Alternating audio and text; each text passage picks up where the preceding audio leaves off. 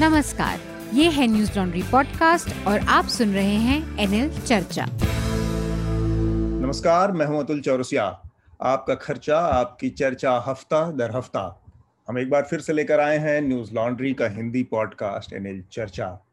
चर्चा में इस हफ्ते हमारे साथ खास मेहमान जुड़े हैं प्रतीक सिन्हा। प्रतीक को आप सब लोग जानते हैं, ऑल्ट न्यूज नाम की वेबसाइट है, उसके एडिटर हैं और फैक्ट चेकिंग वेबसाइट है, बहुत भरोसेमंद वेबसाइट है जिसके बारे में काफ़ी चर्चाएं होती हैं। स्वागत है प्रतीक आपका चर्चा में।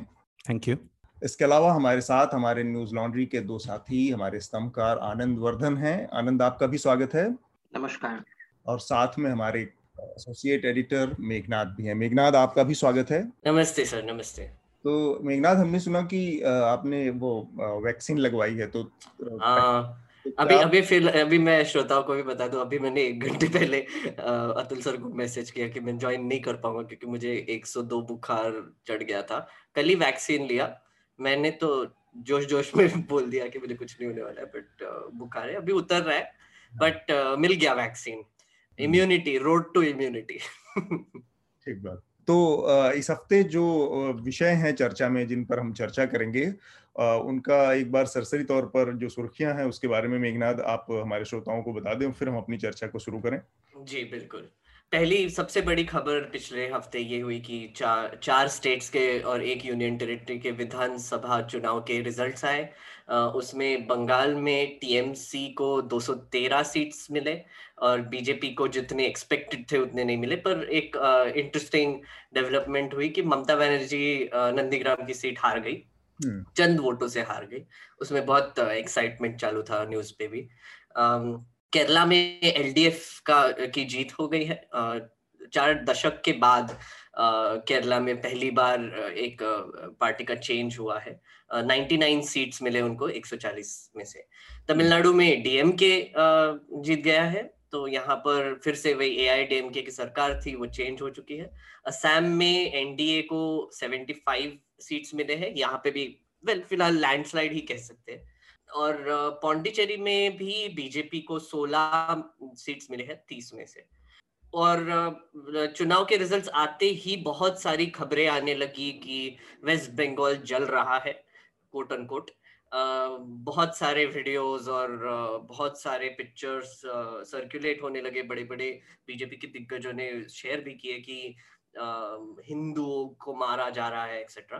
पर हमने जो न्यूज लॉन्ड्री ने भी एक स्टोरी की, वहां से ग्राउंड रिपोर्ट से किया, वहां पर वायलेंस के इंसिडेंट्स काफी रिपोर्ट हो रहे हैं। 20 लोगों की मौत बोली जा रही है ऑफिशियली। और जब हमारे रिपोर्टर ने स्निग्ध हिंदू ने जाकर वहां पे पूछा तो 9 बीजेपी के सपोर्टर थे, 8 टीएमसी के सपोर्टर थे और बाकी के 3 जो विक्टिम्स थे वहां से एक सेक्युलर फ्रंट का भी मेंबर था, एक सीपीएम का भी था और एक अनअफिलिएटेड था। तो एसेंशियली सारे पार्टी के वर्कर्स पे वायलेंस हो रहा है और बहुत ही निंदनीय चीज है ऑब्वियसली। पर यहाँ पर आज हमारे साथ प्रतीक इसलिए है क्योंकि इसमें बहुत सारे फेक न्यूज स्प्रेड होने लगे, उस पर हम बात करेंगे। एक और बड़ी खबर पता नहीं कैसे बोलेंगे सर, कंगना रनौत का ट्विटर हैंडल सस्पेंड हो गया है। तो एक वो भी एक लोग बात कर रहे थे और आई थिंक सर बहुत सारे चैनल्स ने इस पे डिबेट भी कर दी ना। बहुत एक मजे की बात हुई, टाइम्स नाउ ने बोला था कि हम रिजल्ट्स कवर नहीं करेंगे क्योंकि बहुत बड़ा कोविड चल रहा है एक्सेट्रा, और नेक्स्ट डे इन्होंने ये कंगना रनौत को पूरा दिन कवरेज दे दिया। फिर कोविड का बेसिकली हाल अभी भी चल रहा है। अभी लेटेस्ट फिगर बोल देता हूँ, 4,14,000 से ज्यादा इन्फेक्शंस पिछले एक दिन में रिपोर्ट हुए हैं। 3,900 लोगों की मौत हुई है पिछले 24 घंटों में और मतलब वेव तो चालू ही है। और एक्सपर्ट्स ने ये भी बोला है कि तीसरी वेव आने की संभावना भी है। आज राहुल गांधी ने भी एक लेटर लिखा, उसमें भी इसका जिक्र किया है कि इसको और सिवियर होने लगा है। पर ऊपर से एक और छोटी सी चीज की काफी सेंट्रल विस्टा पे भी बात हो रही है आजकल। मोदी जी ने एक शेड्यूल ही दे दिया अभी कि दिसंबर 2022 तक उनका घर कंप्लीट होगा, वाइस प्रेसिडेंट का घर कंप्लीट होगा और 2023 तक ये पार्लियामेंट और ये वो खत्म होगा। तो अभी भी वहां पर काम चालू है। लोग बोल रहे, मतलब लोग नहीं, एक्चुअली ऑफिशियली उन्होंने उसको एक एग्जेम्पशन दे दिया वहां के वर्कर्स को। तो 300 से ज्यादा लोग वहां पर काम कर रहे हैं। राजपथ उखाड़ने के पिक्चर्स अभी सर्कुलेट हो रहे हैं। ये बड़ी दिलचस्प चीज है, जो कि हमारे साथ प्रतीक और आनंद भी हैं। जैसे आज मैं देख रहा था कि कुछ बड़े जो पत्रकार है जो बीजेपी बीट कवर करते हैं, उन लोगों ने उन्होंने एक पैरेलल ड्रॉ करने की कोशिश की है कि क्या किसी बिल्डिंग का जो निर्माण हो रहा है उससे क्या कोविड की लड़ाई पर असर पड़ रहा है। इसी लिहाज से मैं देख रहा था, एक पत्रकार हैं एनडीटीवी के जो बीजेपी कवर करते हैं, अखिलेश शर्मा नाम है, उन्होंने बहुत स्ट्रांगली डिफेंड किया है कि इस हिसाब से महाराष्ट्र में जो एमएलए की बिल्डिंग बन रही है वो उससे भी वहाँ पर असर पड़ रहा होगा, जो कि कोविड की लड़ाई में। तो बाकी लोगों की राय जो मैं थोड़ा जानना चाहूँगा सेंट्रल विस्टा पे क्या है। मुझे लगता है कि ये मतलब एक बेमेल की तुलना है। अगर एमएलएज के लिए बिल्डिंग्स बन रही हैं तो जाहिर सी बात है उसका कोई ऑडिट रहा होगा कि ज़रूरत है एमएलएज के लिए, जो पुराने जो वो हैं उपलब्ध हैं वो नहीं है, पर्याप्त नहीं है या उनकी कमी है, इसलिए बन रहा होगा। और उसको भी अगर कोविड जैसे या कोई भी एक्स्ट्रॉर्डिनरी सिचुएशन बनती है तो उसको भी रोका जा सकता है। और सेंट्रल विस्टा को अगर हम देखें तो सेंट्रल विस्टा पूरी तरह से एक लग्जरी का वो है, वो भी उस जगह पे बन रहा है सेंट्रल विस्टा जो ऑलरेडी हिंदुस्तान का सबसे वेल डेवलप्ड इलाका था। मतलब वो ऐसा नहीं है कि कोई बहुत पिछड़ी जगह थी या कोई बहुत जरूरत थी उस जगह को बदलने की जहां पर हालात खराब थे, सिविक सर्विसेज बहुत बुरी थी या कुछ भी खराब था वहां पे। तो उस लिहाज से देखा जाए तो सेंट्रल विस्टा का तुलना किसी और चीज से करना, मतलब जर्नलिस्टों ने भी इस तरह की चीजों में पाले तक तय कर दिए हैं, जबकि पैंडेमिक से उसकी तुलना की पैंडेमिक के टाइम पे सरकार कह रही है कि वो फ्री वैक्सीन सबको नहीं दे सकती, 30,000 करोड़ रुपए का करीब खर्चा आएगा ऐसा कुछ वो, और 20,000 करोड़ रुपए के सेंट्रल विस्टा को प्रायोरिटी पर रख के चल रही है। इस चीज की मतलब किस तरह से देखा, इसकी निंदा या इसकी वो आलोचना नहीं होनी चाहिए। प्रतीक और आनंद, आप दोनों लोग क्या राय रखते हैं? सबसे पहले प्रतीक, आप अगर कुछ कहना चाहें। नहीं, तो इसमें इंटरेस्टिंग ये है, अभी मैं अभी तक ट्वीट नहीं देखा था, आप जैसे बात कर रहे थे वैसे ही मैंने उनका ट्वीट देखा।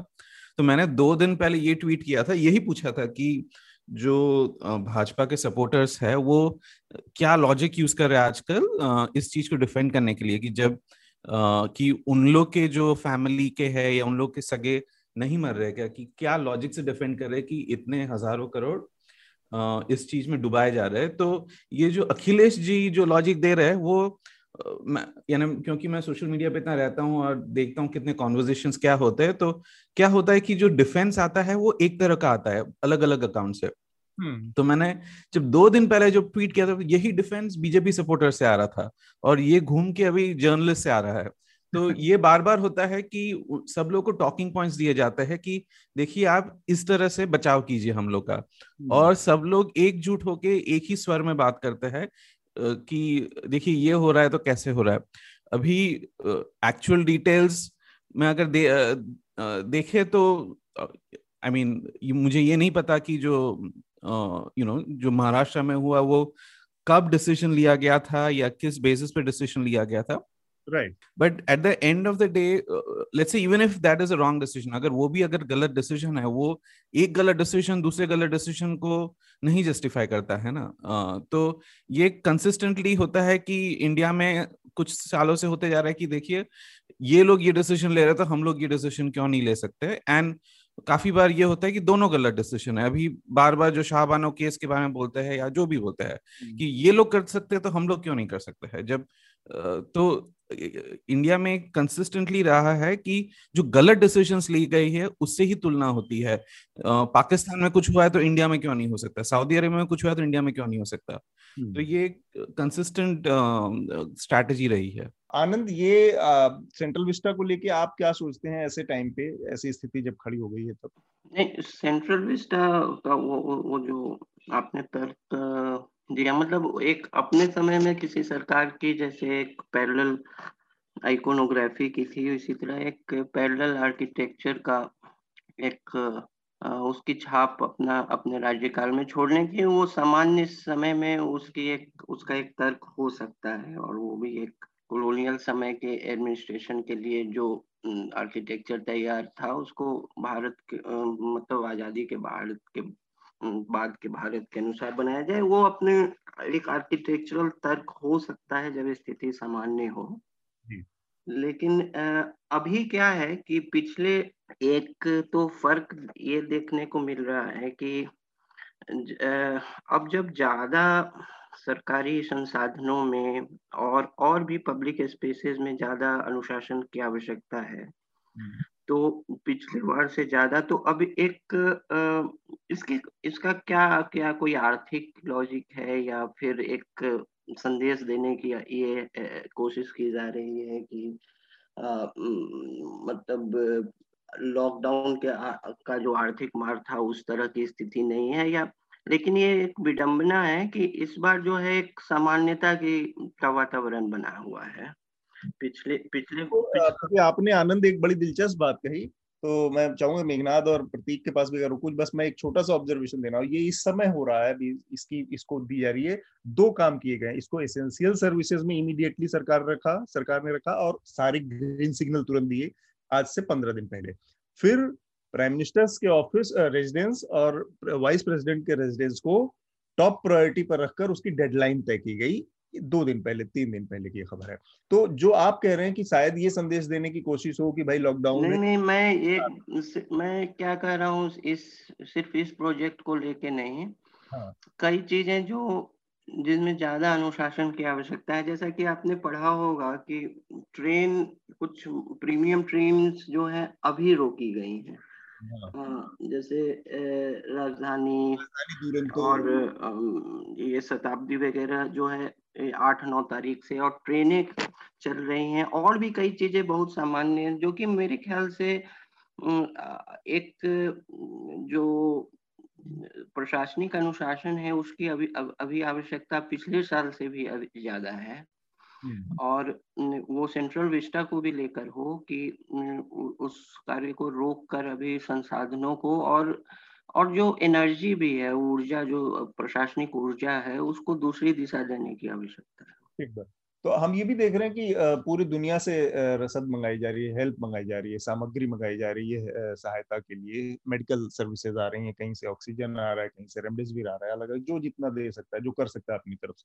मेघनाथ, उस में ये लॉजिक की सरकार ये अगर दिखाना चाह रही है कि नहीं भाई सब कुछ ठीक ठाक है और सेंट्रल बन रहा है, तो ये सब चीज ठीक ठाक नहीं है, मतलब कि कुछ प्रक्रियाएं समानांतर चलती रहेंगी, मतलब इसको ये नहीं होगा, ये किस स्तर पर हो रहा है वो मुझे नहीं समझ में आ रहा है, लेकिन एक जो एक आपातकालीन मानसिकता होनी चाहिए अभी सरकार की, वो बहुत क्षेत्रों में नहीं दिख रही है। सब कुछ सामान्य का तो संदेश दिया ही नहीं जा सकता जब सामान्य नहीं है, लेकिन कुछ प्रक्रियाएं जो है वो नहीं समझ में आ रही मुझे।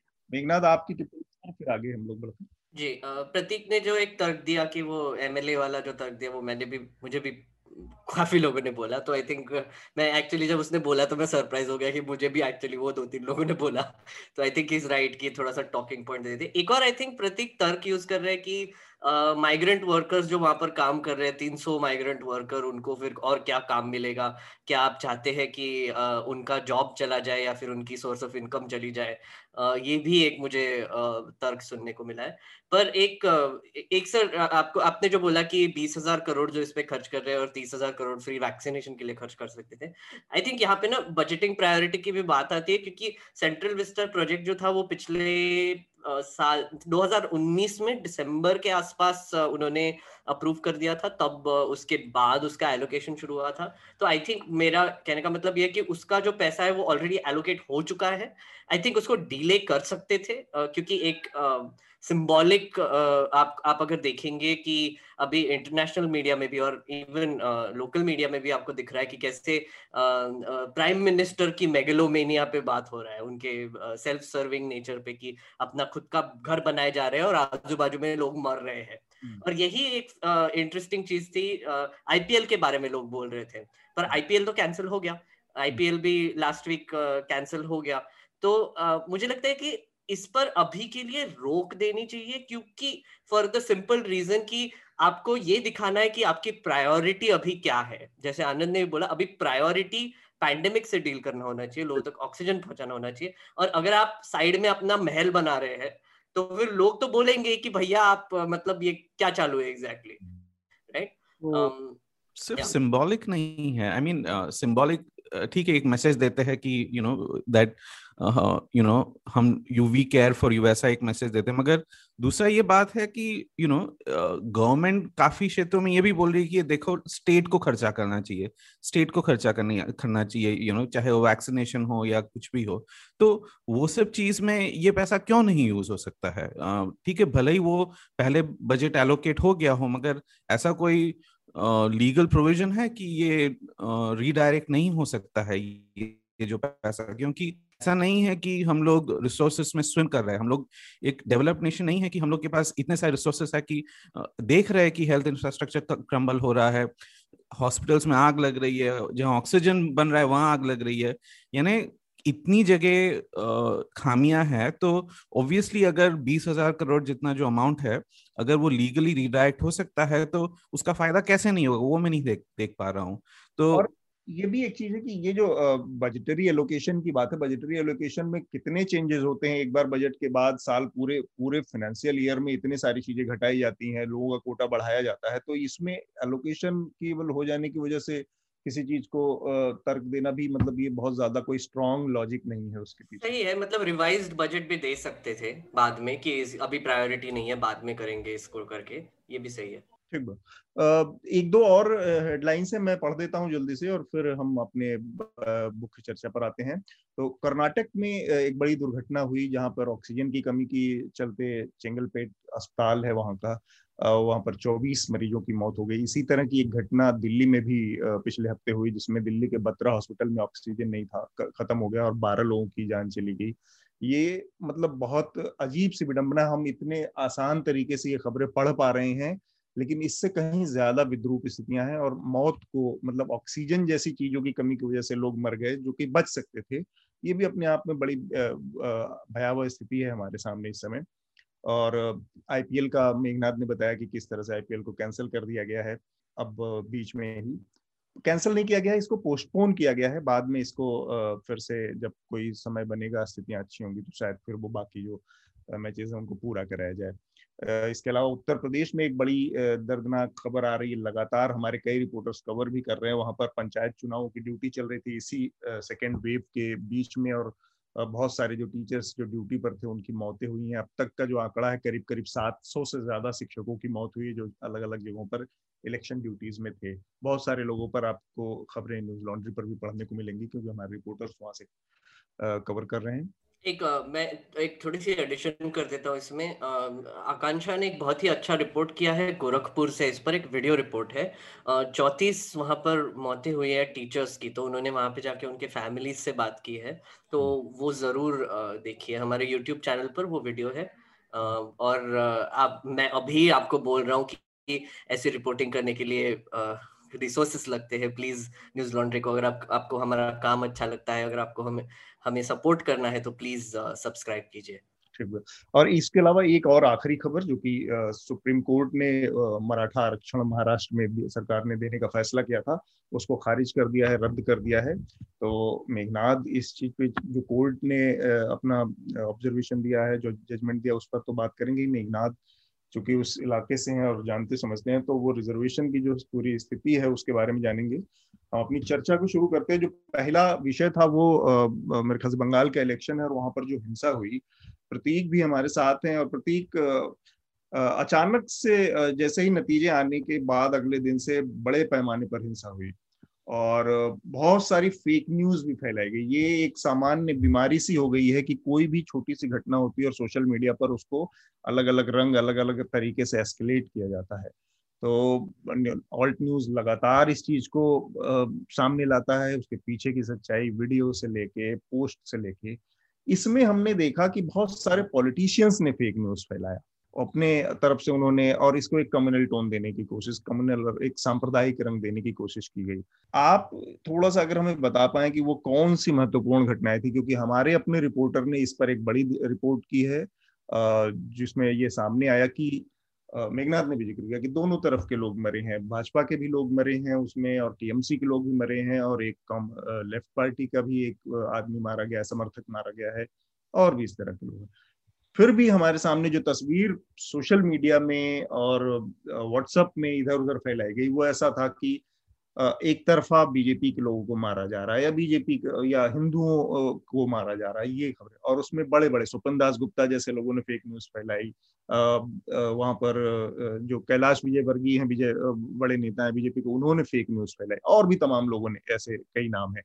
इवन इंडिया टुडे के एक पत्रकार हैं हल्दर करके, उनका पूरा नाम मुझे नहीं याद आ रहा, उन्होंने और बाद में माफी मांगी, दीप हल्दर, अब उन्होंने माफी मांगी है। तो थोड़ा सा मुझे बताएं कि जब इतने बड़े बड़े लोग इस तरह की चीजें करते हैं तब निपटना कितना मुश्किल होता है। देखिए, पहले तो मैं ये कहना चाहूंगा कि इसे बीमारी बोल के कैरेक्टराइज ना किया जाए, क्योंकि बीमारी में अगर मैं बीमार पड़ता हूँ तो यूजुअली उसे मेरा कोई चॉइस नहीं रहता, एक्टिव चॉइस नहीं रहता है। ठीक है, मैं थोड़ा सावधान हो सकता था, वो सब बोल सकते हैं, लेकिन कोई एक्टिव चॉइस नहीं रहता है। जब फेक न्यूज फैलाई जाती है राइट्स के समय, हम लोग को पता था, यानी जैसे ही इलेक्शन खत्म हुए, जैसे ही फर्स्ट इंसिडेंसेस ऑफ वायलेंस आए, और वेस्ट बंगाल में एक रहा है हिस्ट्री पोस्ट पोल वायलेंस का, इलेक्शन के बाद में वायलेंस होता ही है। हम लोगों ने स्टेट इलेक्शन क्या, जो रेगुलर आपके म्यूनिसिपैलिटी के वो सब इलेक्शंस होते हैं, उसमें भी हम लोगों ने देखा है कि पोस्ट पोल वायलेंस होता है। तो हम लोग को पता था कि पोस्ट पोल वायलेंस होना है, और जैसे ही वायलेंस होना है उसके साथ मिस इन्फॉर्मेशन आना है। ये इसलिए पता था क्योंकि ये एक ऑर्गेनाइज्ड फॉर्म में इसको डिस्बर्स किया जाता है। ये ऐसा नहीं है कि अभी पुराने फोटो, पुराने वीडियो। ये मैं बहुत सालों से बोलता आ रहा हूँ, जब से मेरी इसकी समझ हुई है। मैं एक स्लाइटली हिस्ट्री में जाना चाहूँगा। जब बालाकोट हुआ था तो तब ये 300 का नंबर रिपोर्ट किया गया था। न्यूज लॉन्ड्री ने खुद ने स्टोरी की थी कि ये जो शायद आंकड़ा है वो निर्मला सीतारामन से आया था, और मगर ये जो 300 का आंकड़ा था वो, उसका कोई एविडेंस नहीं था, और ये हर चैनल, हर न्यूज़पेपर में पब्लिश किया गया था। अभी इस बीच में ये हुआ था, जब तक मुझे याद है, CNN, IBN और एक चैनल, एक जो पुलवामा में जो शहीद हुए थे एक जवान, उनकी माता के पास गए थे और उनकी माता को पूछा था कि आप अभी खुश है या नहीं।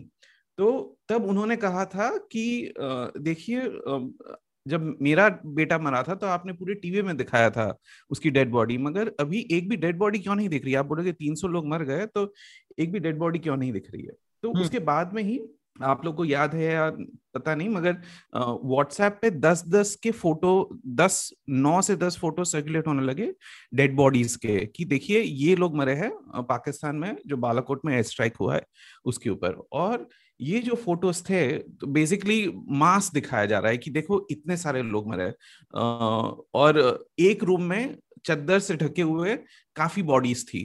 और जब हम लोगों ने देखा तो ये बॉडीज एक्चुअली कोई एक हीट स्ट्रोक में, पाकिस्तान में काफी लोग मर गए थे तो उन लोग की बॉडीज थी, और एक सेट ऑफ पिक्चर्स थे अर्थक्वेक में मरे थे वो थे, और ये सब क्या जत्थों में थे ये बॉडीज, ऐसा नहीं था कि इंडिविजुअल बॉडीज थे। तो अगर आप देखो मिस इन्फॉर्मेशन का जो कंटेंट इस केस में, तो एक रूम में बहुत सारी बॉडीज, अभी आपको क्या दिखाना है कि बहुत सारी मौतें हुई है। तो ऐसा नहीं है कि कोई एक सिंगुलर बॉडी ली है, एक रूम में जहां बहुत सारी बॉडीज है वो ली है। अभी मैं ये कंसिस्टेंटली पूछता हूँ कि ये जो हीट स्ट्रोक की इमेजेस है जो कम से कम 4-5 साल पुरानी थी बालाकोट से पहले, ऐसा हुआ कि किसी ने देखी और सडनली उनको दिमाग में आया कि अच्छा ये तो बालाकोट की फोटो है? ऐसा नहीं होता है ना। लोग ढूंढने जाते हैं कि देखिए मुझे ये इस प्रकार की एक फोटो चाहिए जहां दिखे कि मास कैजुअलिटी हुई है, और उस फोटो को लेके बाद में मैं सर्कुलेट करूं ताकि लोगों में ये विश्वास हो कि देखिए जो हुआ है वो सच हुआ है। टू बेसिकली गिव जो एक गवर्नमेंट नैरेटिव खड़ा करना चाहती है उसको सपोर्ट कैसे किया जाए। तो मेरा मानना, कंसिस्टेंटली ये मानना है कि at least a significant portion of misinformation organise होता है, डिजाइन होता है। ऐसा नहीं है कि कोई सोच नहीं रहा है, वहां सोच के किया जा रहा है। अभी फास्ट फॉरवर्ड टू अभी जो वेस्ट बंगाल में हो रहा है, पोस्ट पॉल वायलेंस हो रहा है, दोनों तरफ के लोग मर रहे हैं और जैसे मेघनाथ ने कहा कि ये बहुत ही निंदनीय है और इसका सालों से सालों डिकेड्स हो गए, ये वेस्ट बंगाल में लेफ्ट के रूल में भी हुआ है और अभी तक कोई स्टेट ने उसका उपाय नहीं निकाला है। ये बाकी स्टेट्स में इतना नहीं दिखता है,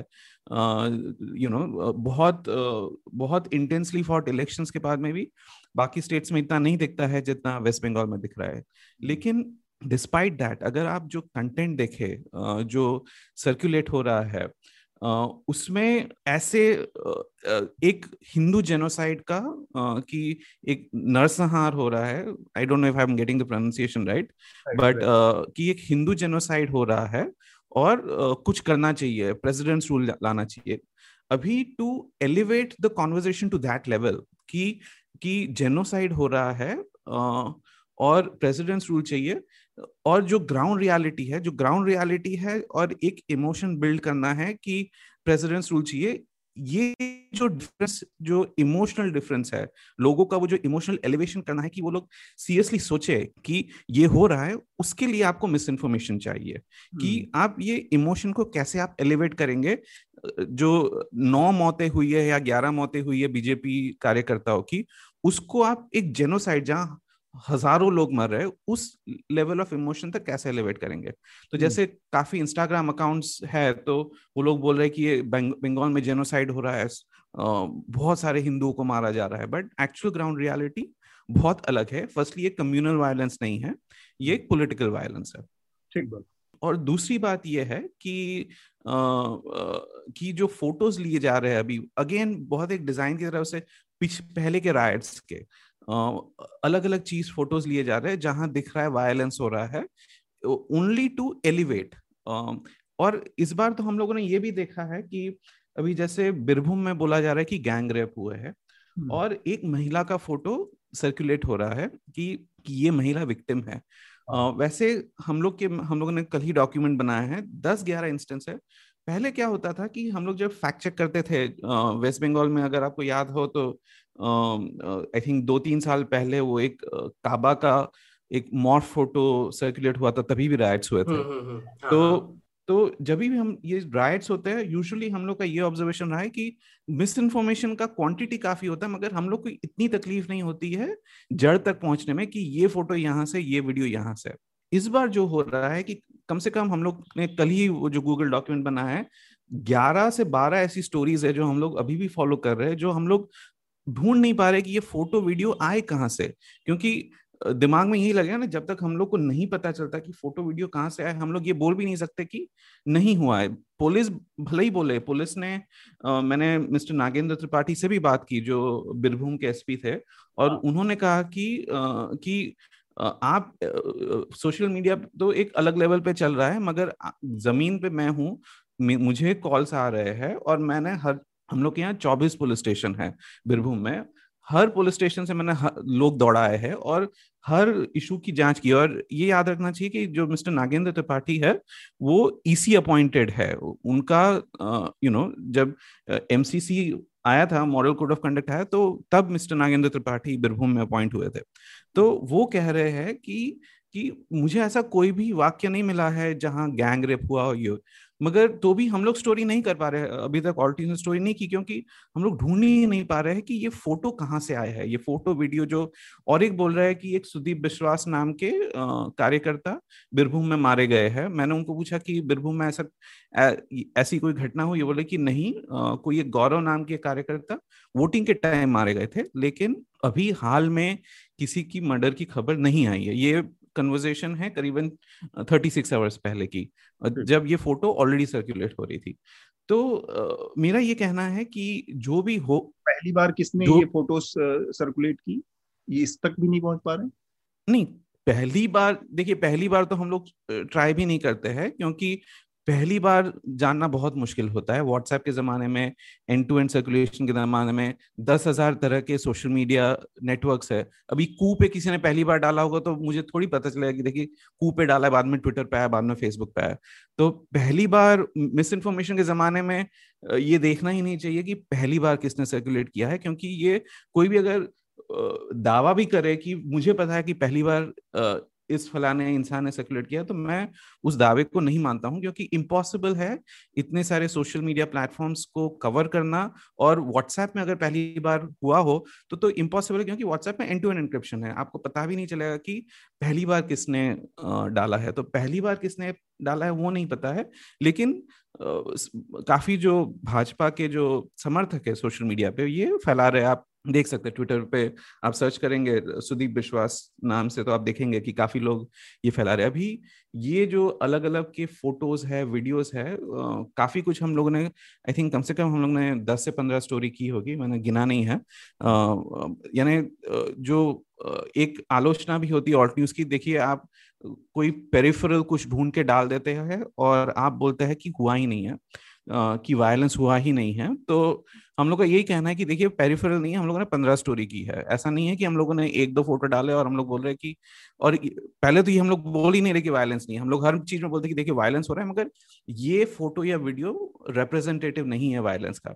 बट दूसरी बात यह है कि इतना एक बड़ा कैश ऑफ फोटोज और इमेजेस इस बार आया है कि ये थोड़ा अलग सा दिख रहा है, ये एक अलग पैटर्न है कि काफी प्री प्लानिंग हुई है। मैं जब बोल रहा हूँ कि ये ऑर्गेनाइज्ड है, ये सब काफी प्री प्लानिंग हुई है और उसके चलते इतना बड़ा cache of images and videos देखा जा रहा है, यही मेरा कहना है। क्योंकि the motive was to elevate the emotion. कि इस जानकारी आपने दी कि जिस हिसाब से ये दिख रहा है, इसमें एक कोई प्री प्लान दिख रहा है और बहुत ऑर्गेनाइज तरीके से स्प्रेड हुआ है कि उसके रूट को अस्त या उसके वहां तक पहुंच पाना ओरिजिन तक मुश्किल हो रहा है। थोड़ा सा मैं इसमें आनंद और मेघनाथ को भी इसमें जोड़ता हूँ, फिर इसको थोड़ा सा आगे बढ़ाएंगे। आनंद, एक बार ये जो पूरी फेक न्यूज की वायलेंस का एक कल्चर जिसका प्रतीक ने भी जिक्र किया, हम लोग लंबे समय से देखते आ रहे हैं कि ये होता रहा है। वहां पर लेफ्ट के जमाने से जब वहां पे चल रहा था तब भी पोस्ट पोल इस तरह के वह हिंसा होती रहती थी, राजनीतिक हिंसा।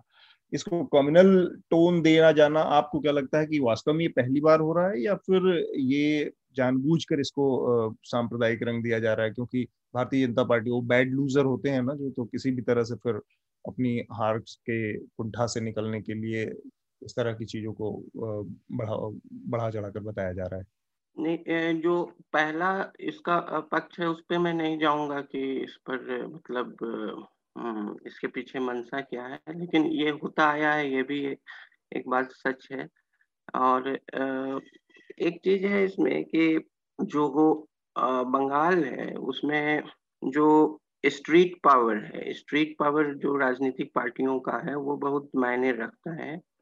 और ये 2 लेवल्स पे है कि एक कार्डर और पार्टी का फ्यूजन और पार्टी और स्टेट का फ्यूजन, एक इस तरह का पॉलिटिकल कल्चर है वहाँ, एक राजनीतिक संस्कृति उस तरह की बन गई है कि दोनों एक दूसरे को अपना पूरक मानते हैं। तो ये जब चुनाव चल रहे थे तब इंद्रजीत हाजरा ने टाइम्स ऑफ इंडिया में एक लेख लिखा था जो कि अभी बहुत रेलिवेंट लग रहा है कि बंगाल में ये बहुत महत्वपूर्ण हो जाता है कई कॉन्स्टिट्यूएंसीज में, राज्य स्तर पे कुछ भी परिणाम आए, कि आप हारने वाले की तरफ नहीं रहें। यह एक एंजाइटी वोटर में रहती है कि आप हारने वाले की तरफ नहीं रहें, वो आपके पसंद की पार्टी हो या ना हो। तो वो भी स्ट्रीट पावर और वायलेंस से ही रिलेटेड है। ममता बनर्जी खुद इस दौर से लेफ्ट को के राजनीतिक हिंसा, हालांकि उसका रूप दूसरा था लेकिन फिर भी उसको झेल कर निकली हैं, और वहाँ शायद पॉलिटिकल फॉर्च्यून नेविगेट करने का एक स्ट्रीट पावर एक बड़ा एक तरह से पॉलिटिकल इंस्ट्रूमेंट के तौर पे आया है। तो वो उसमें कोई ये आश्चर्य की बात नहीं है। दूसरा जो प्रतीक कह रहे थे कि हाँ, ये जो फेक न्यूज हर तरफ से, वो इसमें एक एक्सपेक्टेड जो वायलेंट कॉन्फ्रंटेशन, रायट्स वगैरह में ये सब बहुत समय से चलता आया है और पार्टियां इसका यूज करती हैं, राजनीतिक दल यूज करते हैं। लेकिन मेरे ख्याल से फेक न्यूज तो इंफॉर्मेशन, मिस इन्फॉर्मेशन के आधार के स्तर पर एक चिंता का विषय है ही। और लेकिन अभी हिंसा जो है, हिंसा जो दोनों तरफ से या तीनों तरफ, क्योंकि कांग्रेस और सीपीआईएम ने भी आरोप लगाया है कि उन पर भी हमला हुआ है टीएमसी द्वारा, और तो मेरे ख्याल से हिंसा जो है, जो भी हो रहा है, जो फेक हो रहा है, उसकी तो वो तो इंफॉर्मेशन लेवल की लड़ाई है, लेकिन जो रियल जो है लॉसेस जो हैं वो एक्चुअल हिंसा से है। तो मेरे ख्याल से चिंता का विषय हिंसा होनी चाहिए और राजनीतिक संस्कृति जो में का ये भाग बन गया है ये होना नहीं चाहिए। बिल्कुल ठीक बात। मेघनाथ जी, मैं ना एक्चुअली थोड़ा सा से भी मेघनाथ में जानना चाहता क्योंकि आप वहां पर थे जी, इस चीज का सेंस कहीं लग पाया कि इतने हिंसक लोग हैं कि मतलब जान लेने, मतलब और कहीं देश में इस तरह से देखने को नहीं मिलता कि 20-25 लोग, चुनाव खत्म हो गया, लोग अपने अपने रास्ते चले जाते हैं। तो मैं जब बंगाल में था तो मैं और मनीषा और परीक्षित इस पर ही बात कर रहे थे और हमारी बहस भी हो गई एक दो बार इस पर। मैं बोल रहा था कि वायलेंस होने वाला है, परीक्षित भी बोल रहा था कि वायलेंस होने वाला है, क्योंकि हम जो बारकपुर गए थे, भटपाड़ा करके एक एरिया है, वहां पर 2019 में इलेक्शंस के बाद एक लंबा sort of स्लोबन रायट शुरू था। तो वहां पर हमने जब लोगों से बात की तो एक लोग बोल रहे थे बार बार कि हम पता करने की कोशिश करते कि वायलेंस शुरू किसने किया। तो वो बोल रहे थे कि हाँ, पार्टी में शुरू हो गया और उसको हिंदू मुस्लिम बना दिया, पार्टी में शुरू हो गया उसको हिंदू मुस्लिम बना दिया। तो वहां पे भी दोनों तरफ से लोग मारे जा रहे थे। एक बीजेपी के काउंसलर है मनीष शुक्ला, उनका तो असैसिनेशन हो गया था एक पुलिस स्टेशन के सामने, और फिर एक कुछ टीएमसी के भी काउंसलर है उनको भी गोली मारी गई, और ऐसे ही काफी इंसिडेंट्स हुए और ऊपर से शॉप्स जलाए गए, काफी तरह से मार्केट में भी, भाटपाड़ा के मार्केट में ये एक इंसिडेंट बनाने की कोशिश की गई। तो वहां पर एक बहुत ही क्यूरियस चीज बोली थी, काफी शॉपकीपर्स ने हमको बोला कि अभी इलेक्शंस के रिजल्ट्स आ रहे हैं 2 मई को, तो हम अपना सामान सबका सब 1 हफ्ते पहले गोडाउन में शिफ्ट कर रहे हैं क्योंकि हमारे दुकान जलने वाले हैं। और ये इतने कॉन्फिडेंस से बोल रहे थे कि कुछ भी हो जाए, कोई भी जीत जाए, हमारे दुकान जलने वाले हैं। तो हमको इतना सरप्राइजिंग लगा कि मतलब इतने कॉन्फिडेंटली कैसे बोल रहे। तो बोले कि हाँ, 2018 में भी हुआ था, 2019 में भी हुआ था, अब 2021 आ गया, तो हम थोड़ी पागल है कि मतलब यहाँ पर अभी एक्सपेक्ट करेंगे कि सब ठीक हो जाएगा, हमारा नुकसान होता है, कोई हमको हेल्प थोड़ी करने आता है। तो फिर ये जब सुना तब एकदम रियलाइज हुआ कि ये एक पैटर्न सा बन गया है बंगाल में।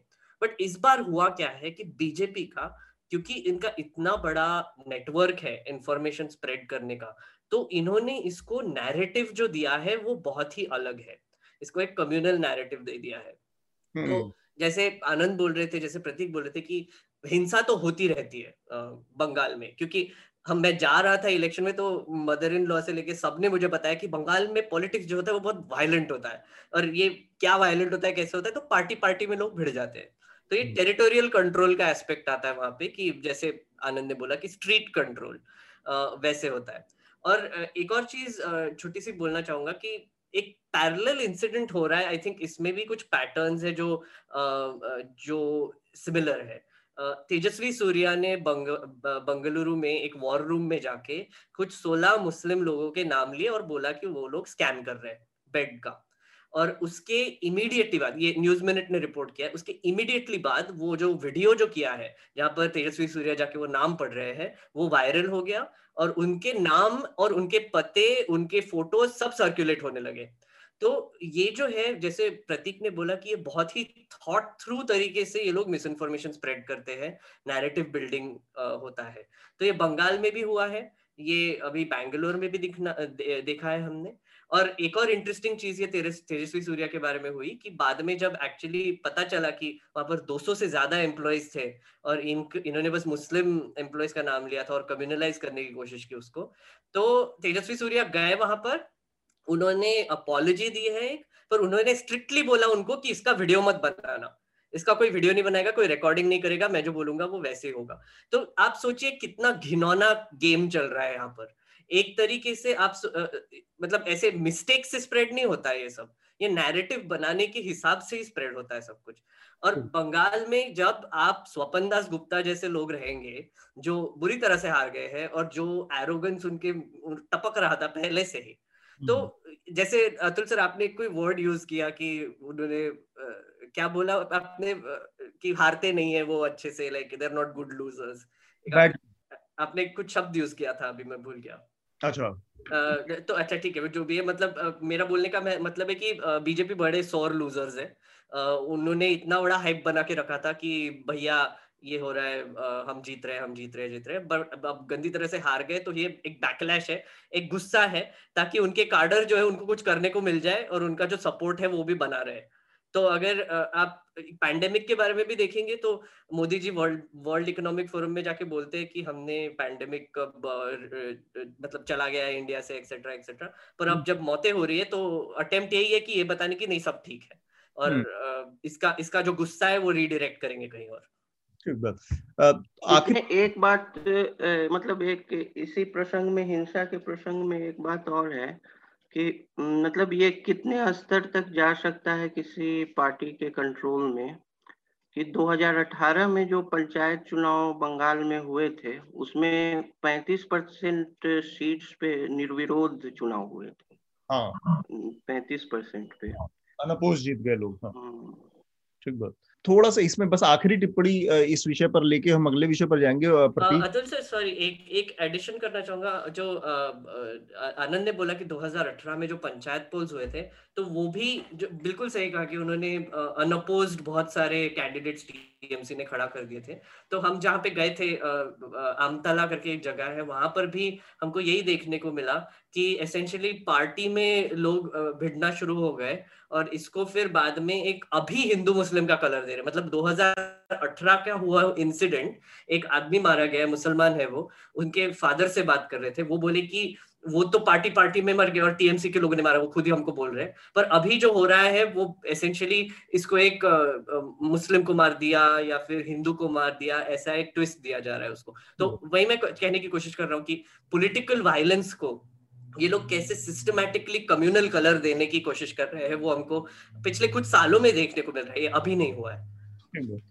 मैं आखिरी इस पर थोड़ा प्रतीक से एक और टिप्पणी लेना चाह रहा हूँ कि प्रतीक, जब से हम देख रहे हैं कि इसमें जो अभी की जो स्थिति है, बंगाल का जो मिसइंफॉर्मेशन, जो फेक न्यूज फैलाई जा रही है, उसमें बड़े बड़े नेताओं का भी आता है, पहले भी नेताओं का रहा, लेकिन इसमें बड़ा, जिस ऑर्गेनाइज सिस्टम की बात आप कर रहे हो, बहुत ऑर्गेनाइज तरीके से बड़े बड़े नेता अचानक से ये फेक उसमें इंफॉर्मेशन, मिस इंफॉर्मेशन फैला रहे हैं। ऐसी स्थिति में मतलब ऐसा कभी हुआ कि इस तरह की चीजों पर जो सिस्टम है, वो चीजें सामने आने के बाद जब चीज उसका असलियत सामने आती है, खुल जाता है राज, कार्रवाई हो उस पर, इन लोगों पर, इन नेताओं के ऊपर, क्योंकि अल्टीमेटली डिटरेंस तभी बनेगा, इस तरह की चीजें रुकेंगी कहाँ जाकर, जब कुछ कार्रवाई हो या सिस्टम उस तरह से ईमानदारी से काम करे कि इन्होंने फर्जी गलत सूचनाएं फैलाई वहां पर। और ये दो तरह का होना, जो हिंसा हो रही है उसको रोकने के लिए, उसके लिए जिम्मेदार लोगों को अलग से सिस्टम को दंडित करने की जरूरत है, सिस्टम मेरा मतलब है जो पुलिस है, एडमिनिस्ट्रेशन है, और ये जो फेक न्यूज फैला रहे हैं इतने बड़े बड़े लोग, इन लोगों के लेवल पे भी कहीं ना कहीं एक लाइन खींचने की जरूरत है, वो कहीं नहीं होता दिखता हमारे यहाँ। देखिए, पहले तो ये कहना चाहूंगा कि ऐसा नहीं है कि हर समय ये बड़े बड़े नेता डालते हैं, इस बार ऐसा कोई नया नहीं है। हर समय mainstream media narrative building में हेल्प करता है, जैसे इंडिया टुडे ने इस बार जो गैंग रेप था, जो एलिगेशन था, वो बार बार उन्होंने रिपीट किया। मुझे याद है कुछ 2 साल पहले दक्षिण कन्नड़ा में एक राइट हुआ था, जहां कहा गया था कि एक जो बीजेपी कार्यकर्ता है उसको तेल से जलाया गया था, खौलते हुए तेल से जलाया गया था, उसको काफी कुछ बताया गया था, और जब पोस्टमार्टम रिपोर्ट आया था तब पता चला था कि ऐसा कुछ हुआ ही नहीं है, डीकम्पोजिशन हुआ था बॉडी का, और इसलिए ऐसा लग रहा था कि ये सब कुछ हुआ है, कि आपके जेनिटल्स मिसिंग है, क्योंकि वो डीकम्पोजिशन हुआ था। लेकिन तभी भी बड़े बड़े नेताओं ने ये शेयर किया था, तभी भी इंडिया टुडे ने स्टोरी की थी कि देखिए ये बीजेपी का एलिगेशन है, और इस तरह से स्टोरी की थी कि लगे कि यही हुआ है।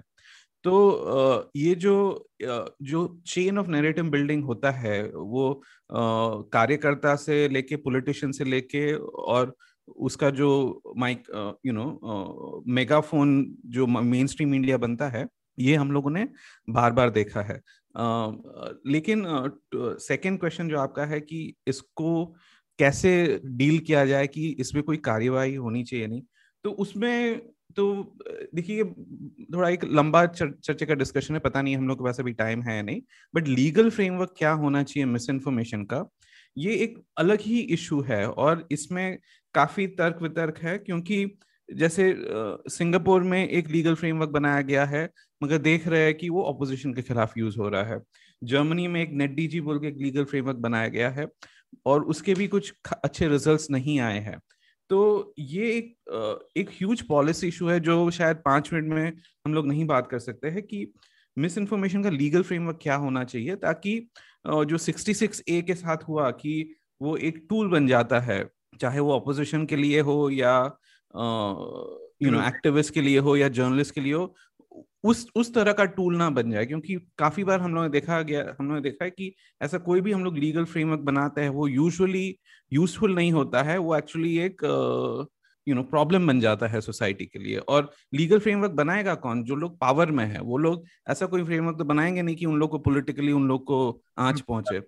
तो ये एक विशेष साइकिल है कि क्या लीगल फ्रेमवर्क होना चाहिए, मगर ये एक लंबे चर्चे का इस पे एक लंबी चर्चा होनी चाहिए। अभी 5 मिनट में इस पे चर्चा नहीं हो सकती। लेकिन हमारे यहाँ बड़ी एक दुर्भाग्य की चीज है कि पॉलिटिकल क्लास जो अपोजिशन में है, जो उसका शिकार होता है, वो भी इतनी जरूरी चीज को अपनी पॉलिसी मेकिंग में, अपने मैनिफेस्टो जैसी चीजों में इस चीज को दूर रखता है। इसको ये चीजें मिसिंग रहती हैं उसके में, जबकि बहुत जरूरी है कि अब जब हम इस महामारी से गुजर रहे हैं, मतलब हम फेक न्यूज की महामारी से भी गुजर रहे हैं, उसके शिकार भी लोग हो रहे हैं, उसकी वजह से बड़े बड़े राइट्स क्रिएट हो जा रहे हैं, बड़े बड़े घटनाएं दुर्घटनाएं पैदा हो जा रही हैं, स्थितियां उत्पन्न हो रही हैं।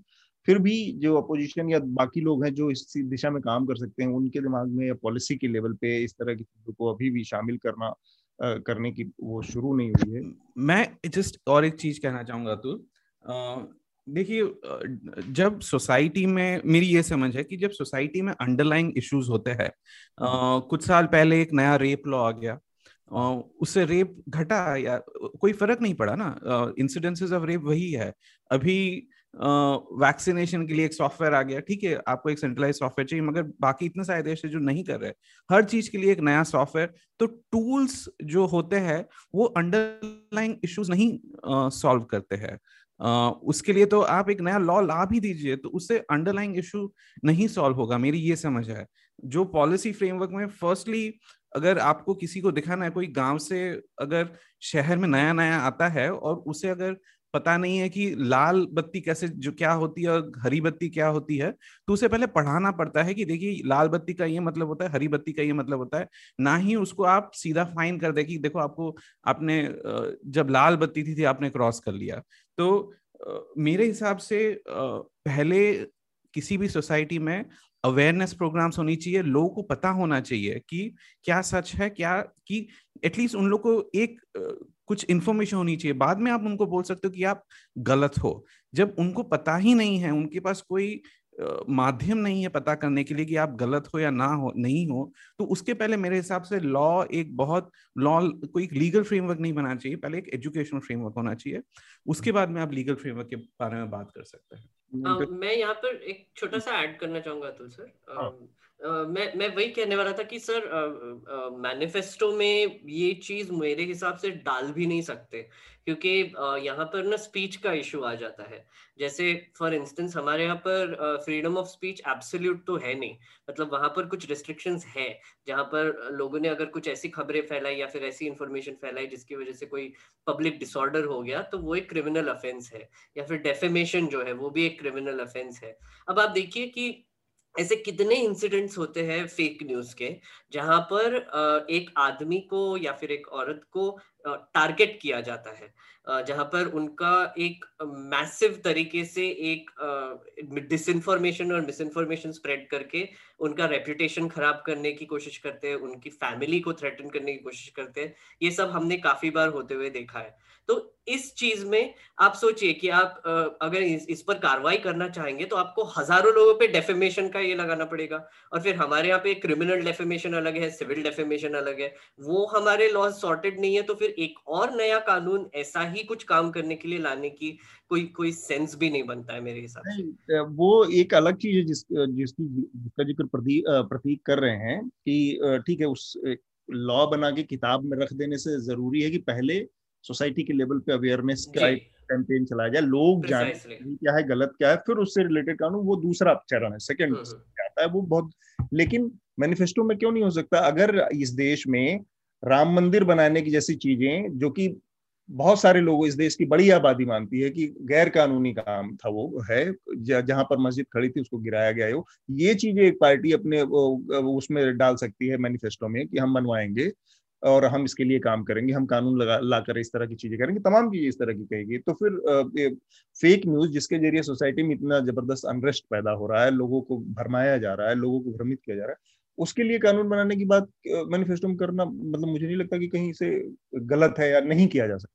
और एक अपडेट देना चाहूंगा मैं कि केरला में इनफैक्ट पहली बार एक प्री पोल अनाउंसमेंट हुआ है कि अभी तो इलेक्शन एलडीएफ वापस आ गई, ये पता नहीं कि कितना इम्प्लीमेंट करेगी नहीं करेगी, मगर प्री पोल अनाउंसमेंट हुआ था कि वो लोग मीडिया लिटरेसी प्रोग्राम करेंगे across schools and colleges. So Kerala as usual when it comes to these things पहला ऐसा प्रदेश है जिसने एक ऐसा अनाउंसमेंट किया है कि media literacy across schools and colleges, वो आई थिंक सत्याग्रह नाम दिया गया है if I am not wrong, कि वो मीडिया लिटरेसी प्रोग्राम्स करेंगे। और ये एक प्री पोल अनाउंसमेंट था, मैनिफेस्टो में शायद ना हो मगर प्री पोल प्रॉमिस तो था।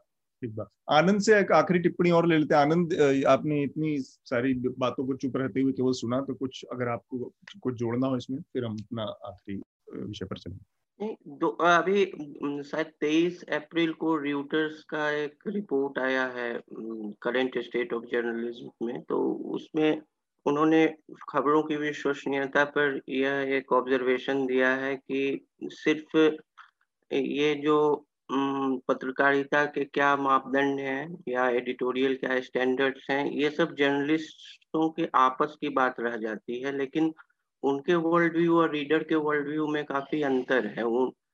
मतलब जो मीडिया लिटरेसी की ये बात कर रहे थे कि जैसे पाठक जो है या दर्शक जो है उनको इन बातों से उतना मतलब नहीं है, वो खबरों की विश्वसनीयता पर दो बार से जाता है कि उसकी किस तरह की मीडिया कंज्यूम करने की आदत है, और दूसरी है कि दिखने में या फील करने में, मतलब what feels like credible news, ये उसके लिए मतलब वो कैसा दिख रहा है और वो न्यूज किस तरह से प्रेजेंट किया गया है, उससे विश्वसनीयता ज्यादा जुड़ी हुई है, ना कि एडिटोरियल स्टैंडर्ड से। तो ये पाठकों की मानसिकता जो है और दर्शकों की मानसिकता, ये भी महत्वपूर्ण है कि कुछ अखबार ज्यादा विश्वसनीय इसलिए भी लगते हैं कि वो कैसे प्रेजेंट करते हैं चीजों को, या लोगों की क्या आदत रही है वर्षों से पढ़ने की। और यह भी मेरे ख्याल से जो खबर के बिजनेस में है, न्यूज बिजनेस में है, उनको चीजों को कैसे प्रेजेंट करना है, अगर कोई सीरियस चीज है तो उसको सीरियसली कैसे प्रेजेंट करें या उसको किस तरह से प्रेजेंट करें कि उसकी विश्वसनीयता दिखे। सिर्फ ये कहना है कि हम ज्यादा विश्वसनीय हैं, हमने ये किया है, हम ऐसे रिपोर्ट लाते हैं, वैसे लाते हैं, इसमें आम पाठक उतना नहीं रुचि लेता है। लेकिन विश्वसनीयता को कैसे बढ़ाया जाए आम पाठक के नजर में, उसके मेरे ख्याल से कुछ इनोवेटिव या मतलब या फिर बैक टू बेसिक्स ही उपाय करने होंगे। ठीक बात। इसका एक तरीका है जो हम लोग अपना रहे हैं, वो सब्सक्रिप्शन बेस्ड। तो सब्सक्राइब अगर करते रहेंगे हमारे सब्सक्राइबर जो हमारे कंज्यूमर हैं न्यूज के, जो तो उससे एक विश्वसनीयता की और जो अकाउंटेबिलिटी का वो होता है, स्तर होता है, थोड़ा बढ़ जाता है। तो हमारा जो अगला विषय है वो महाराष्ट्र में जो मराठा रिजर्वेशन लागू हुआ था उसके ऊपर हम थोड़ा सा समय जो हमारे पास बचा हुआ है उसमें बातचीत करना चाह रहे थे। सुप्रीम कोर्ट की कॉन्स्टिट्यूशनल बेंच ने 5 सदस्यों की इसको खारिज कर दिया है, और बड़ी दिलचस्प चीज उसने कही कि एक तरह के जो गड़बड़ी या कंफ्यूजन जो पैदा हो सकता था उससे बचते हुए सुप्रीम कोर्ट ने कहा कि अब तक इसके तहत जो नियुक्तियां हुई हैं वो जस की तस बनी रहेंगी, लेकिन आइंदा से आगे से इसमें इसके तहत कोई रिजर्वेशन नहीं मिलेगा।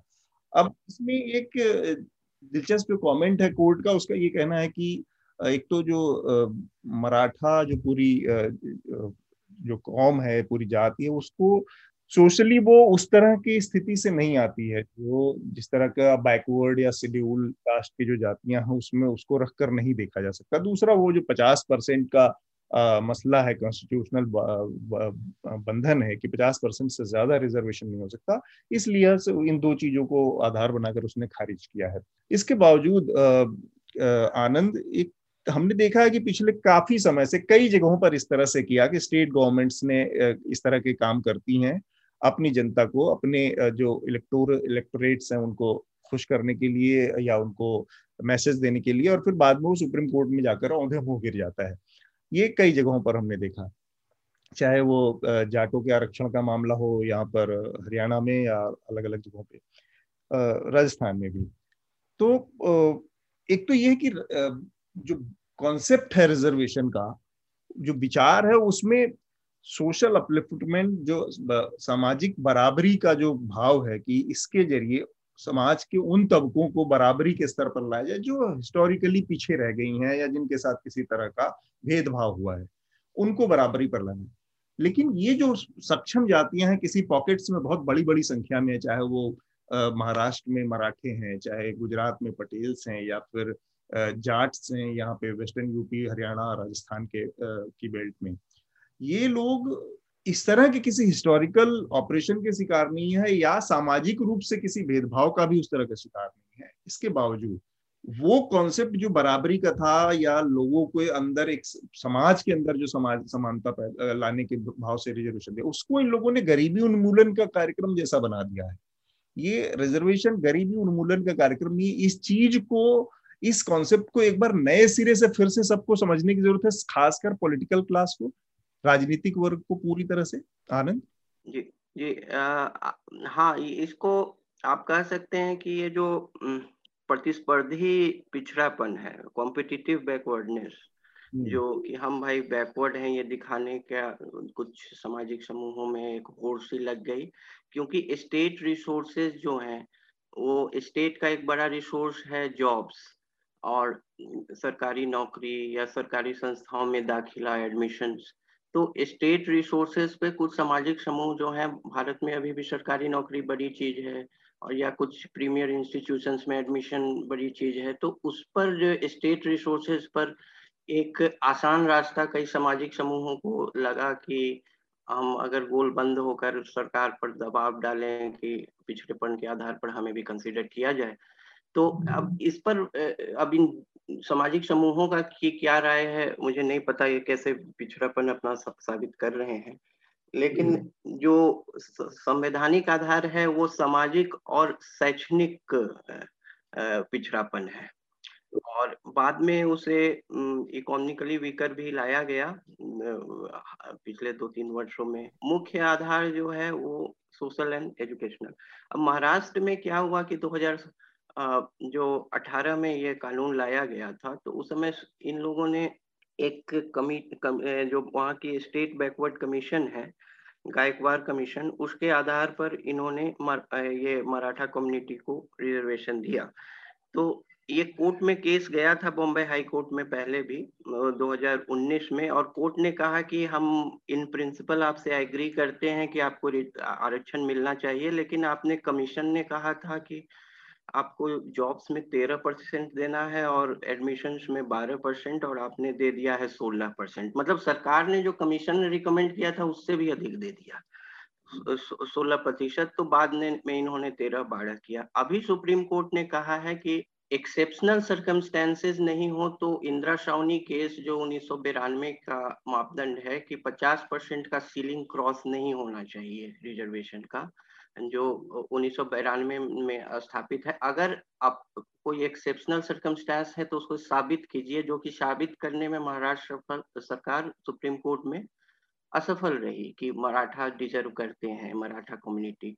तो आपने यह स्थापित नहीं कर पाया, ये एक्सेप्शनल में नहीं लिया जा सकता है। दूसरा एक महत्वपूर्ण बात जो कि आगे राज्य सरकारों के लिए मुश्किल ठहरा करेगी, उन्होंने कहा कि जो socially and educationally backward classes हैं ये सेंटर तय करेगी।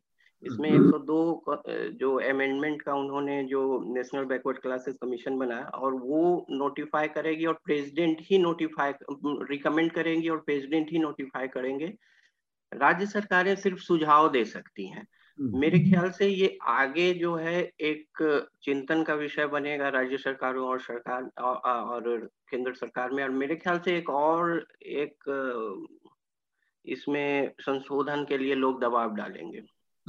ठीक बात भाई। इसमें एक बार प्रतीक की भी राय, कुछ राज्य हैं जिसमें ये 50% क्रॉस किया गया है, जैसे तमिलनाडु में, हाँ, और ये और भी तो ऐसा नहीं है, लेकिन अपवाद आपको साबित करना होगा कि क्यों इनको दिया जाए, 50% क्यों क्रॉस किया। आनंद से मुझे भी एक सवाल पूछना था इसके बारे में कि एसेंशियली मैं ये समझने की कोशिश कर रहा हूँ अभी कि ये 2018 में जो कानून पास हुआ था उसके तहत मराठा रिजर्वेशन आया था, कुछ 32% पॉपुलेशन है महाराष्ट्र की जो कि मराठा है और एक बड़ा वोट बैंक ही है एसेंशियली, और आई मीन सभी पार्टीज इसको अपीज करने की कोशिश करते हैं और अभी की जो एमवीए अलायंस गवर्नमेंट है वो भी इसको सपोर्ट करती है। मुझे इसके पॉलिटिकली इसका थोड़ा सा सोच विचार करना चाहिए क्योंकि अब सोचिए कि अभी सुप्रीम कोर्ट ने इसको खारिज कर दिया है, पर मुझे लगता है ये एक बीजेपी को एक तरीके से एक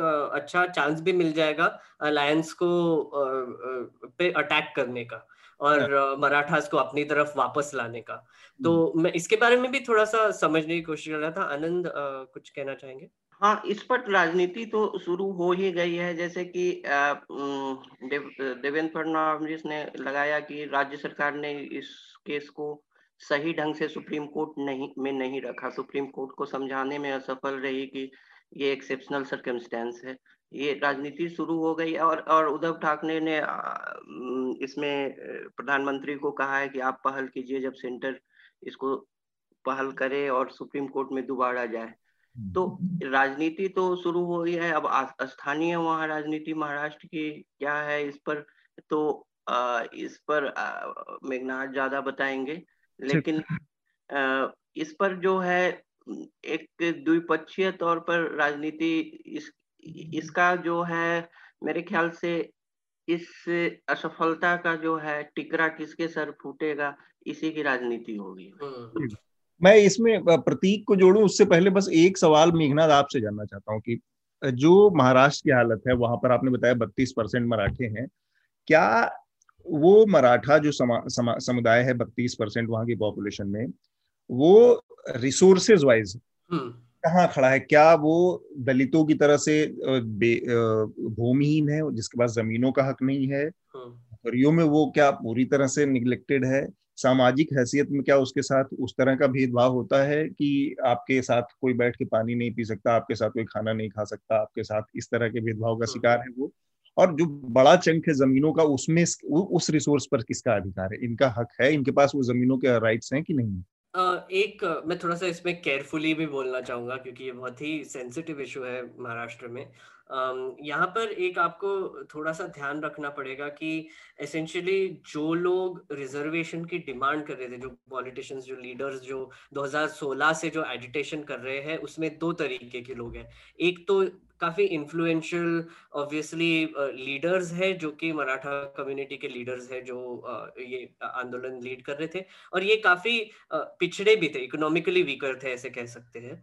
और बट एक तबका ये भी है जो इसलिए एजिटेट कर रहा था कि उनको एक बहुत बड़ा गुस्सा है जिस जनरली ओबीसीज के खिलाफ, कि वहां पर एक रिसोर्स एलोकेशन जैसे बोल रहे थे आनंद, नौकरियों का जो बांटना है, इसके ऊपर एक बहुत बड़ा एक सवाल खड़ा किया था कि एसेंशियली कुछ कुछ कम्युनिटीज को फेवर किया जा रहा है कि वो पिछड़े हैं इसलिए उनको जॉब्स दिए जा रहे हैं। तो इसका एक बहुत बड़ा गुस्सा भी था लोगों में। तो एक तरीके से इसको चैनलाइज किया गया है और ऐसी तरीके से चैनलाइज किया गया है कि 32% जो एक अम्ब्रेला मराठा आप बोलते हैं वो एक तबके को साथ में लेके वोट बैंक बनाकर इसको ऑब्वियसली एक आंदोलन किया गया था।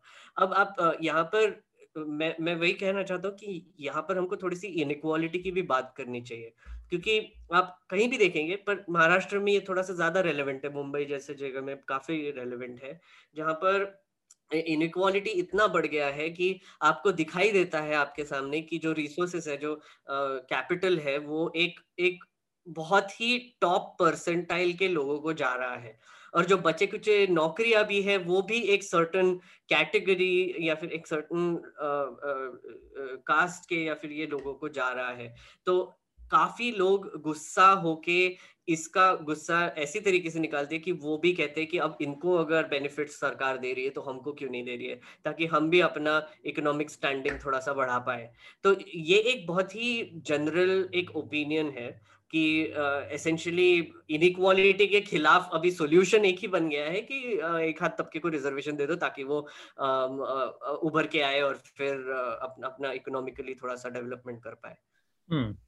प्रतीक, ये आप देख रहे हैं पूरी जो सिचुएशन है, जो सुप्रीम कोर्ट के बाद फिर से एक पॉलिटिकल खींचतान शुरू हो गई है, पोस्चरिंग चल रही है बेसिकली कि बीजेपी और सुप्रीम शिवसेना के बीच में, आपको लगता है कि ये जो पूरी मांग है ये कहीं से जस्टिफाइड मांग भी थी?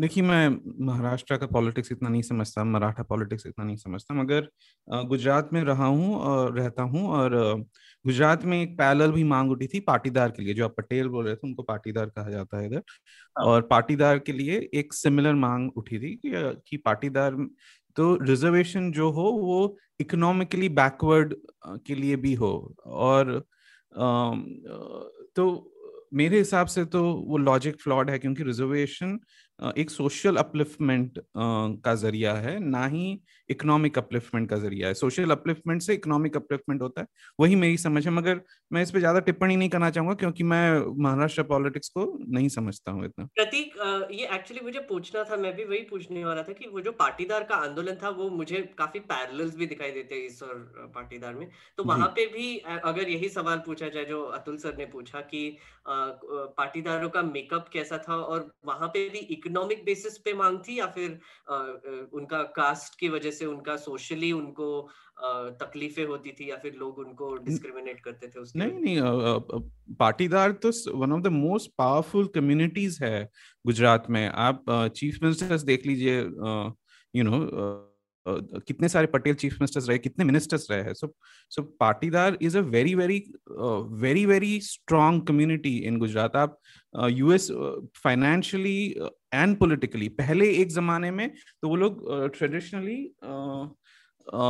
फार्मर्स हुआ करते थे, और जब लैंड रिफॉर्म्स हुए तो तो then they got the land and as a result उनका फाइनेंशियल जो स्टेटस, लैंड टिलर्स हुआ करते थे, और जब लैंड रिफॉर्म्स हुए तब उनका स्टेटस बढ़ गया and they became very powerful, both first economically and then politically powerful. इसलिए हुए क्योंकि lot of them went behind BJP. तो बीजेपी में आप देखोगे तो सक्सेस, यू नो, काफी इस बार present chief ministers Jain, but Anandiben Patel Patidar थी, उसके पहले चिमन भाई पटेल भी पहले रह चुके हैं चीफ मिनिस्टर। तो Patel community is a very very powerful politically and financially, but उसमें ऐसे भी तबके हैं जो हर जो एक कम्युनिटी में होते हैं जो इकोनॉमिकली बैकवर्ड है, और उसके लिए अलग सॉल्यूशंस है। वो रिजर्वेशन मेरी जितनी समझ है उसके लिए reservation is not the solution. Reservation is not the tool for economic upliftment, it is a tool for social upliftment, right. यही मुझे समझना था, लेकिन जो मराठों के संदर्भ में हमारे पास वो एक आंकड़ा नहीं था हमारी बातचीत, तो हम कोशिश करेंगे कि अगले बार अपने श्रोताओं को अगर वो आंकड़े दे पाए कि रिसोर्सेज पे कितना उनका अधिकार है, जिससे इस पूरे आंदोलन में क्या मतलब जस्टिफिकेशन आप समझ में आया किस लोगों को कि जरूरत है भी, या वास्तव में जितने अवेलेबल रिसोर्सेज में उनको अपना हिस्सा मिला हुआ है, चाहे जमीनों के मालिकाना हक का मामला हो, चाहे नौकरियों का मामला हो, बड़े इंस्टीट्यूशन में एडमिशंस जैसी चीजों का। तो ये कुछ ऐसे आंकड़े हैं जिनको हम कोशिश करेंगे अगली बार निकालने की। यहाँ पर सर एक छोटा सा ऐड करना चाहूंगा, आपने जो सवाल पूछा एक्चुअली वो मैं मिस भी कर गया थोड़ा सा, कि आप देख सकते हैं तो मराठा एक वैसे अम्ब्रेला कास्ट है जैसे मैंने बोला, उसके अंडर देशमुख, भोसले, मोरे, शिर्के, जाधव जैसे भी आते हैं जो कि क्षत्रिय है और ऊपर मतलब ऊपर के तबके में है अभी, और आपको दिखेंगे तो काफी ब्राह्मण्स भी है उसमें। और अगर आप देखेंगे तो एक और उसमें एक सबकास्ट है कुंडी, वो काफी पिछड़ी हुई है, और एसेंशियली दोनों तरीके के लोग हैं। मैं जो बोल रहा था कि जो डिवीजन हुआ है, जो नीचे तबके के सोशली जो बैकवर्ड लोग हैं उनको इंक्लूड करके जो इकोनॉमिकली अच्छे घरों से आते हैं ऐसे लोग हैं, वो दोनों मिलके ये एजिटेशन चला रहे थे, तो मैं वही ऐड करना चाहता था थोड़ा सा। ठीक बात। तो मेरे ख्याल से काफी इंफॉर्मेशन इसमें निकली है, लेकिन वो जो आखिरी जो आंकड़े हैं उनके बारे में हम फिर अगर अगले बार हमें आंकड़े मिले तो जरूर अपने श्रोताओं को बताएंगे। समय का ध्यान रखते हुए अपनी आखिरी चरण में हैं हम और रिकमेंडेशन का जो प्रक्रिया है उसको पूरा कर लेते हैं। सबसे पहले मैं चाहूंगा आनंद, आप अपना रिकमेंडेशन बताएं। ये महावारी से संबंधित एक किताब मैंने जनवरी में पढ़ी थी, ये लास्ट दिसंबर 2020 में चिन्मय तुम्बे की किताब है, ये जो पेंडेमिक्स, इसमें 1820 से लेके 1918 तक जो बड़ी महामारियां आई जो कि करीब 7 करोड़ जीवन इसमें समाप्त हुए, उन सभी का उन्होंने अध्ययन किया है विश्व भर में। और विशेषकर 1918 में जो इन्फ्लुएंजिया भारत में आया था, जिसमें जीवन की क्षति जो है फर्स्ट वर्ल्ड वॉर से में जितने लोग मरे उससे भी ज्यादा हुई थी। तो इस पर उन्होंने एक ऐतिहासिक अवलोकन किया है और महामारी पर जो है खासकर भारत के संदर्भ में एक ऐतिहासिक अध्ययन कम मिलता है उसमें, इसलिए मैं ये किताब रिकमेंड करूंगा इस सप्ताह। ठीक है, मेघनाथ आप क्या रिकमेंड करेंगे? मैंने एक पुरानी किताब पढ़ना शुरू की है, एंडर्स गेम करके है, इसमें एक मूवी भी बनी थी, पहले मैंने किताब पढ़ी नहीं थी। अच्छी किताब है, साइंस फिक्शन है और मैं अभी फिलहाल वही पढ़ रहा हूँ, तो वो मैं एक छोटा सा रेकमेंड करना चाहूँगा, क्योंकि आप अगर मूवी देखेंगे तो उसमें काफ़ी न्यूआंसेस थे जो मिस आउट हो गए थे। मतलब इसमें एक बहुत ही अच्छा सोशल कॉमेंट्री भी है वो बुक में, अगर आप बुक पढ़ेंगे तो, एंडर्स गेम। मैं फिर हमारे रिपोर्टर्स के वीडियोस रेकमेंड करना चाहूँगा। हमारे यूट्यूब चैनल पर हमारे 4 रिपोर्टर्स अभी उत्तर प्रदेश में हैं और वहाँ पर काफ़ी रिपोर्ट्स आ रही हैं। और मैं एक स्पेशली रेकमेंड करना चाहूँगा, आयुष और बसंत ने एक फ्रूट सेलर जो सुरेश नामक है उनका एक बहुत ही थर्रा देने वाला एक वीडियो पोस्ट किया है। उसमें उन्होंने बेसिकली वो जब से बीमार हुए तब से उनकी हॉस्पिटल तक की जर्नी उनकी ट्रेस की है, उनको फॉलो कर रहे थे और उनकी मौत हो गई अनफॉर्चुनेटली। और बट एक बहुत ही इंटरेस्टिंग वाकया हुआ उसके बाद कि उन्होंने वो जो वीडियो डाला तो एक उनके पास ही रहने वाले एक ट्विटर पर एक है, उन्होंने रिट्वीट किया और उनके बारे में थोड़ा सा हमको बताया कि कैसे वो जो सुरेश थे वो ऑटो वालों को और रिक्शा वालों को जो गर्म होता था तो उनको केला देते थे फ्री में दोपहर को, और फिर कैसे लोगों को वो स्पेशली फ्रूट्स लाके अपने यहाँ पे रखते थे क्योंकि उनको पता था कि एक हद कस्टमर को ये पसंद है। तो ये ऐसी छोटी छोटी चीजें बाहर निकल के आ रही है और एकदम मतलब वीडियो देखेंगे तो लगता है कि अननोन इंसान के बारे में, पर जब डिटेल्स बाहर आती है तब आपको पता चलता है कि जो अभी मरने वाले लोग हैं वो स्टैटिस्टिक्स नहीं है, वो भी इंसान है, उनके भी स्टोरीज है और उनके भी कुछ चीजें हैं जो हमको याद रखनी चाहिए। तो मैं ये रेकमेंड करना चाहूँगा। और तीसरी चीज, ऑल्ट न्यूज, जरूर आप ऑल्ट न्यूज को सपोर्ट कीजिए। प्रतीक की ऑर्गेनाइजेशन बहुत अच्छा काम कर रही है और बंगाल में स्पेशली मैं वेट ही कर रहा था कि कब ये लोग शुरू करेंगे अपना फैक्ट चेक करना, और बहुत जल्दी जल्दी इन्होंने फैक्ट चेक करना शुरू किया। प्रतीक, एक बात बताना चाहूँगा, मैंने एक वीडियो देखा था, एक मुझे किसी ने भेजा था कि वो लोग नाच रहे हैं तलवार लेके और बंदूक लेके और पीछे खेला हो बे सॉन्ग चल रहा है।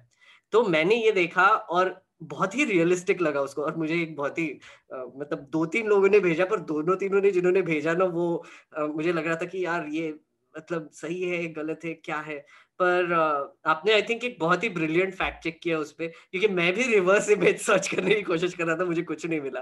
पर आपने देखा कि एक ये वीडियो कहीं और से आया था, उस पर कोई बैकग्राउंड में कोई और गाना चालू था और उन्होंने सुपर इम्पोज करके उसको एक खेला हो बे करके ये दे दिया और वो वीडियो अभी सर्क्यूलेट हो रहा है। तो प्रतीक के ऑर्गेनाइजेशन को भी जरूर सपोर्ट कीजिए। ठीक बात। प्रतीक, आप क्या रिकमेंड करेंगे?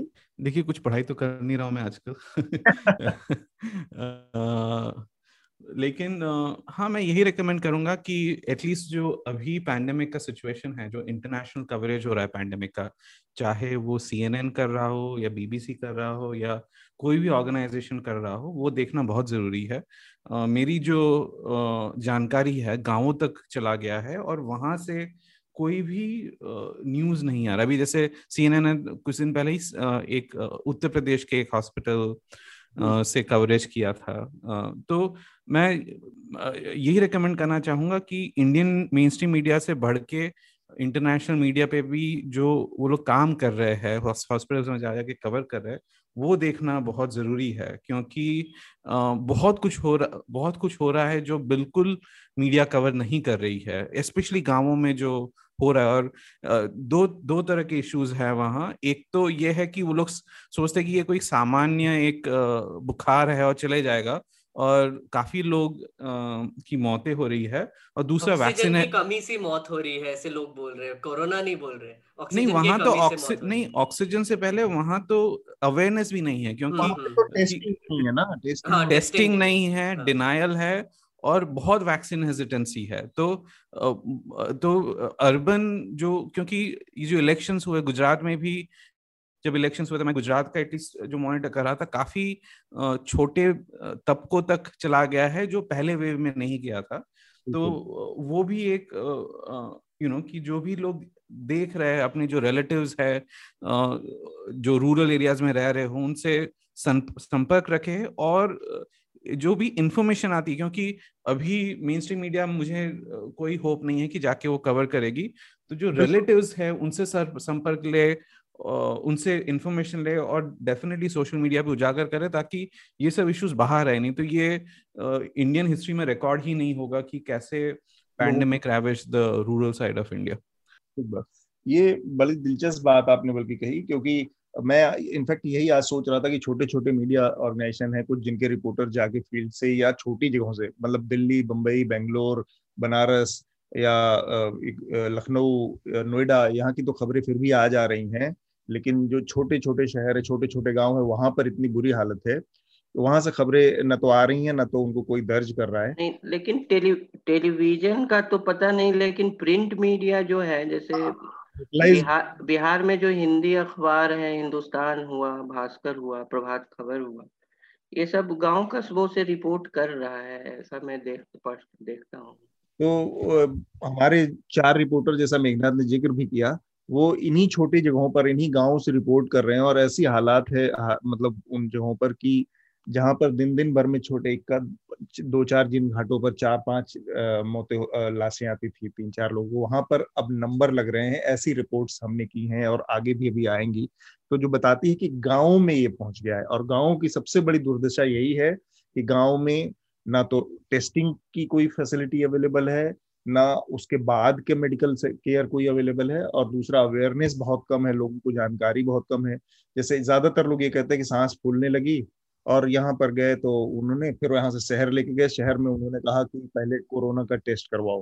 कोरोना के टेस्ट की प्रक्रिया इतनी जटिल है कि वहाँ 5 दिन से 8 दिन लगते हैं आने में, और उसके पहले दूसरे दिन में, तीसरे दिन में पेशेंट की मौत हो जा रही है। ऐसा गांव नहीं मिला। गोरखपुर के गाँव से आकांक्षा और शिवांगी की रिपोर्ट्स हैं, इधर पश्चिमी उत्तर प्रदेश के इलाके से बसंत और आयुष की रिपोर्ट्स आ रही हैं, जिन गाँव में 5-5, 10-10 लोगों की मौतें अचानक से 3-4 दिनों के अंतर में हुई है, 10-10, 15-15 लोग मर गए। तो ये स्थिति है। मैं वही रिकमेंड करूंगा, आप आकांक्षा की, शिवांगी की और बसंत की और आयुष की रिपोर्ट्स पढ़ें, न्यूज लॉन्ड्री पर जरूर देखें, काफी मेहनत से वो रिपोर्ट्स आ रही हैं। इसके अलावा एक द इकोनॉमिस्ट में रिपोर्ट छपी है, जो कि जिसका जिक्र प्रतीक भी कर रहे थे कि इंटरनेशनल मीडिया बहुत सारी चीजें दिखा रहा है, छाप रहा है। तो इकोनॉमिस्ट ने भी एक लेख इसमें छापा है, India's national government looks increasingly helpless। तो ये रिकमेंड करूंगा कि आप देखें कि सरकार की जो स्थिति है वो आज कहाँ पहुंची हुई है। इसके साथ ही हम अपनी आज की चर्चा को यहीं पर रोकेंगे। न्यूज लॉन्ड्री को जरूर समर्थन दें, क्योंकि हम जो भी रिपोर्ट्स कर पा रहे हैं या जो हमारे रिपोर्टर्स फील्ड में जाकर ये खबरें ला रहे हैं, वो आप ही के सहयोग से संभव हो पा रहा है। एक छोटी सी चीज मैं श्रोताओं को बताना चाहूंगा कि न्यूज लॉन्ड्री अभी एक सीरीज कर रहा है। हम एक्चुअली एक वेबिनार का सीरीज कर रहे हैं, जहां पर हम कुछ एक्सपर्ट्स को लेकर आ रहे हैं, जैसे डॉक्टर्स, रिसर्चर्स, एपिडेमियोलॉजिस्ट और इवन लाइक मिस इन्फॉर्मेशन के बारे में जो जानते हैं उनको लेकर आ रहे हैं। और वो हमारे सब्सक्राइबर्स के लिए जूम कॉल के थ्रू एक्सेसिबल है, वहाँ पर आप इनको डायरेक्टली क्वेश्चंस पूछ सकते हैं, और ये हम बाद में यूट्यूब पर भी डालेंगे। और ये हम अभी कुछ हफ्तों के लिए करने वाले हैं। हर हफ्ते हम 2 ऐसे सेशन करेंगे, तो अगर आपको इन सेशंस का हिस्सा बनना है तो ज़रूर सब्सक्राइब कीजिए। आपको एक जूम लिंक भेजा जाएगा, और आप ये अटेंड कर सकते हैं। मंडे इवनिंग और थर्सडे इवनिंग को हम ये करने वाले हैं सेशन 7 बजे के आसपास, तो जरूर ज्वाइन कीजिए। थैंक यू प्रतीक, आनंद और मेघनाथ, आपका बहुत बहुत शुक्रिया। Thank you so much. Newslaundry के सभी पॉडकास्ट टिचर, आईट्यूज और दूसरे पॉडकास्ट प्लेटफॉर्म पे उपलब्ध हैं। खबरों को विज्ञापन के दबाव से आजाद रखें, न्यूज लॉन्ड्री को सब्सक्राइब करें।